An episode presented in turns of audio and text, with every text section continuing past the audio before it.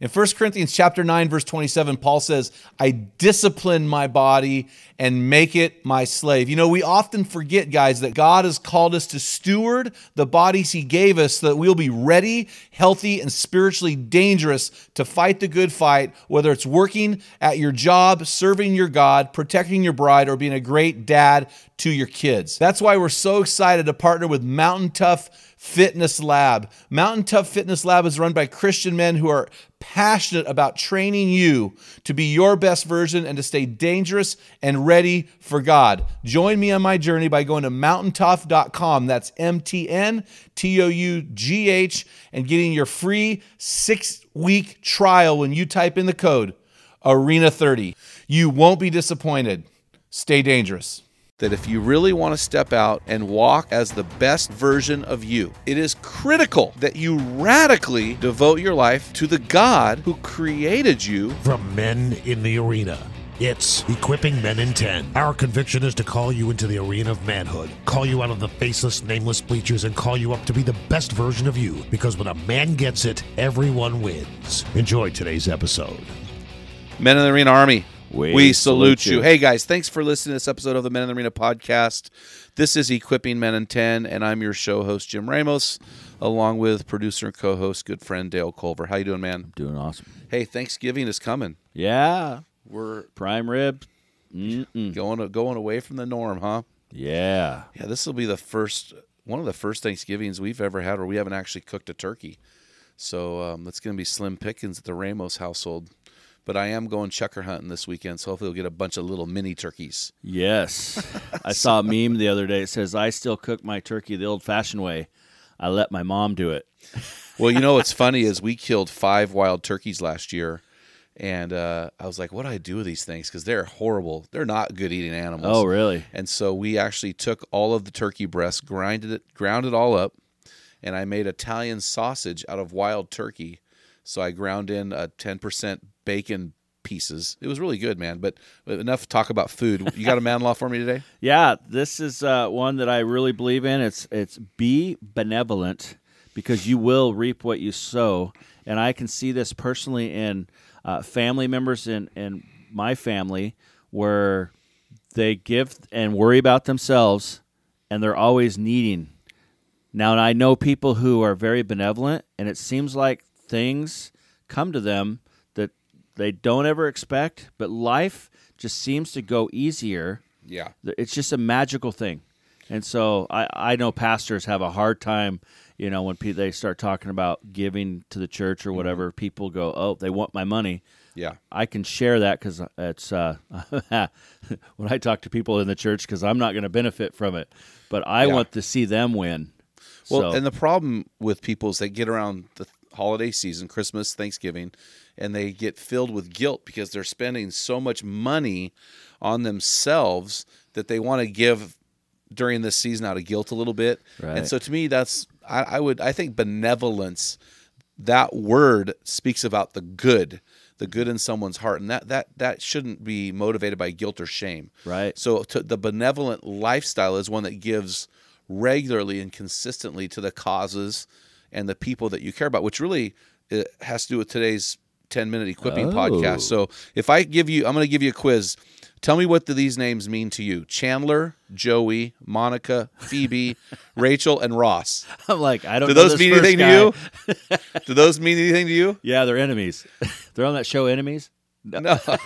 yeah, they're all stars in the show Friends, right? My wife and I, uh, the first years of our marriage, we had a, I called a box screen TV. We had no cable. We had one channel, and it happened to be the channel that Friends was on. So we we loved Friends. We watched it regularly. I bet we've watched every episode. And uh, you know, people say that there's there's a thing out there now that's gained a lot of popularity in the last couple of years called Friendsgiving. And people say that it came from that show because on that show, uh, numerous times they had episodes where the cast of characters ate their Thanksgiving meal together. But but Friendsgiving did not originate from the show Friends. It's a mashup of the word friend and Thanksgiving. It's where we get Thanksgiving. It's where we get Friendsgiving. And it actually uh, started appearing around 2007 as an informal replacement for the holiday typically spent with a family. So, and it trickled uh, into use as more and more people planned Friendsgivings, but it really started coming into national prominence in 2011, of all things, with a Bailey's Irish Cream commercial. They used the word in an ad campaign. So that's where it came from. So it reminds me of Philippians 1 3. Philippians, by the way, is my favorite book of the Bible. Uh, Philippians, uh, you know, Philippians 1 3, I thank God every time I remember you. So it starts off with this verse about thankfulness. And then at the end of the uh, of Philippians chapter 4, verse 17, it ends with probably the deepest theological uh, teaching on biblical giving I've ever heard.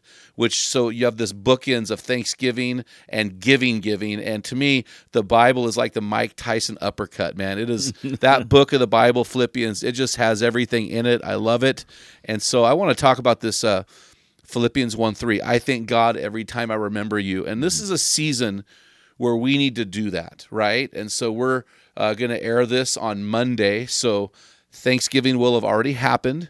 We're going to air it on Monday, so that's that's the timing of this podcast. So, I, when I think Dale, when I think of the things uh, I'm thankful for, I think of three different things. The first one is people, the people in my life.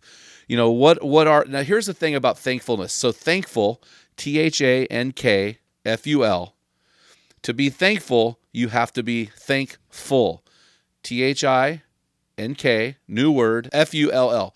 So I want to think about those things that fill my life, those things that fill my cup and overflow. So when I think of the people who fill my life, you know, I think of uh, my beautiful wife Shanna and all that she brings to the table for me. I think of my three strong sons, James, Colton, and Darby. I think of my beautiful princess Naomi Grace, my granddaughter. I think of Darby's fiance Libby. You know, I think of these people. I think of the men I pray for every day. There's a certain group of men that I pray for every day, a short group, a handful of men, and, and you're one of those guys, buddy, that I pray for every day. I think of what they bring to my life. I think of what you bring to my life. And I think I'm thankful for all the other people out there who bring good things to my life. You know, that these guys that uh, are involved in the ministry, these guys who are friends. I'm just thankful for those people. And I think it's important that we say thanks to those people in our life. The next thing I'm thankful for is I'm thankful for the place. I'm doing three P's today. I'm thankful for the place I live. I'm thankful for McMinnville. I'm thankful for Oregon. I'm thankful for the United States. I'm thankful to be a part of this planet, to be a contributor. I recently returned from uh, my first ever Indiana whitetail archery hunt, which those of you may know I had success. I was able to kill a really nice uh, whitetail buck with a bow. And actually, contrary to a lot of Indiana hunts, I ended up stalking this animal. It just worked out really cool in the snow in seven degrees. But uh, I stayed at a buddy's house, Big Steve Lane. He's a good friend and uh, got a great cabin, and we had a great time. Really thankful for his generosity. But one of the things I'm thankful for, there's no running water in this cabin. So we were there for a week. No running water. Everything was run off of a, a wood burning stove, which Steve kept going the whole week. And then if you want to go to the bathroom, you went outside. Well, when it's seven, I was in the very back room of this cabin. So for me to go outside at night to go to the bathroom, I'd have to, I'd wake up Steve potentially. I'd have to walk outside, seven degrees, freezing cold. So I just had a piss bottle. I had a Powerade bottle, and I, a 53 year old man, I used that a couple of times a night. I took it in my backpack to the tree stand. I mean, I bet I used that thing 50 times at least during the week. And so I mm. was so thankful to finally be able to take a shower and be able to pee in a toilet. But I started thinking about this. I don't know if you know this. If you woke up today, guy, and you could pee, you know, lift the lid and pee in a toilet, flush the toilet, and you have one running water. Do you realize? And it, there are different stats out there, but you are in the f- 50, 50 percentile of our world that can do that. There, there's an argument between 40 to 60 percent of people do not have running plumbing in their home. So I'm just thankful for that. I'm thankful for the place I live. I, I, I live in a, a wonderful country, and I am very, very thankful for that. So, you know, a lot of times we think about the things we don't have. Oh, my house is only 2,000 square feet. Well, at least you have a house, oh, and you're not pushing a shopping cart, right? And so, you know, you know what I'm saying? Yeah. We need to be thankful for the places that we live, the place where we where we are geographically on this planet. I'm thankful for the people that God has put in my life. And the last thing I want to share with you guys is this. I am thankful for the purpose that God has given me. You know, God does not need me. I'm very aware of that. But God includes me in his purposes. even though he doesn't need me. This is why we speak to guys all the time, Dale, that if you really want to step out and walk as the best version of you, it is critical that you radically devote your life to the God who created you and wants you to walk in that purpose. It's very Christianity is very simple. Radically commit your life to Jesus so that you can with conviction live out this life of purpose, a life that God has in his grace and mercy and, and his love has has offered up to us even though he doesn't need us. Does this make sense? And so the, I'm very grateful for the purpose in my life that God has called me to, you know, help dudes figure it out. I, am very thankful for that. And you know, um, Tuesday is coming up tomorrow for these guys listening. Uh, Giving Tuesday is a movement to create an international day of charitable giving at the beginning of Christmas and holiday seasons. And, and this has happened through, it was started in 2012 uh, by the 92nd Street Y. I don't know what that is. It's an organization. And the United Nations Foundation in response to commercialization of post Thanksgiving events.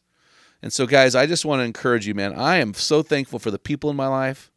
I am so thankful for the place I live. And I am so thankful for the purpose God has given me. And I just want to encourage you on this unique podcast if God has used the Men in the Arena podcast or the Men in the Arena as an organization to somehow benefit your life and you're thankful, I would I would ask you in this one time a year to consider giving to this organization on Giving Tuesday your tax deductible gift.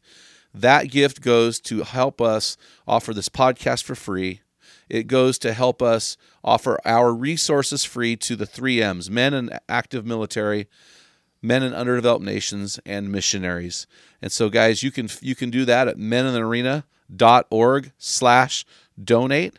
And when you do that, make sure you head over to our homepage, pick up a free version of my bathroom book for men, and we'll also add you to our equipping blast. And guys, we would really be blessed by your partnership this season. It really helps, it goes a long way. Until next time, feel the wet sand on the arena floor. Hear the deafening roar of the crowd taste the sweetness of victory, smell the stench of battle, get in the game, get dirty, Giving Tuesday, grind it out, and be a man. Equipping Men in 10 from Men in the Arena. If you hunger to be your best version, join us with thousands of men from around the world in one of our Men in the Arena forums. Join the forums on either Facebook or on the website at meninthearena.org. While you're on our website, remember to pick up your free electronic version of Jim's bathroom book for men, The Field Guide. Thank you for listening to this episode of Equipping Men in 10 from Men in the Arena. Remember, when a man gets it, everyone wins. What type of dad are you? Guys, in my 35 years of ministry, I've noticed that guys basically fall into two categories. And in those categories, there are four types of dad or four phases that you pass through as a dad. We just dropped an amazing quiz to help you discover what type of dad you are. Find out what type of father you are and get our custom resources fit to meet the needs and the questions you are asking. Head on over to menarena.org. Join 20,000 men from around the world and find out the type of dad you are.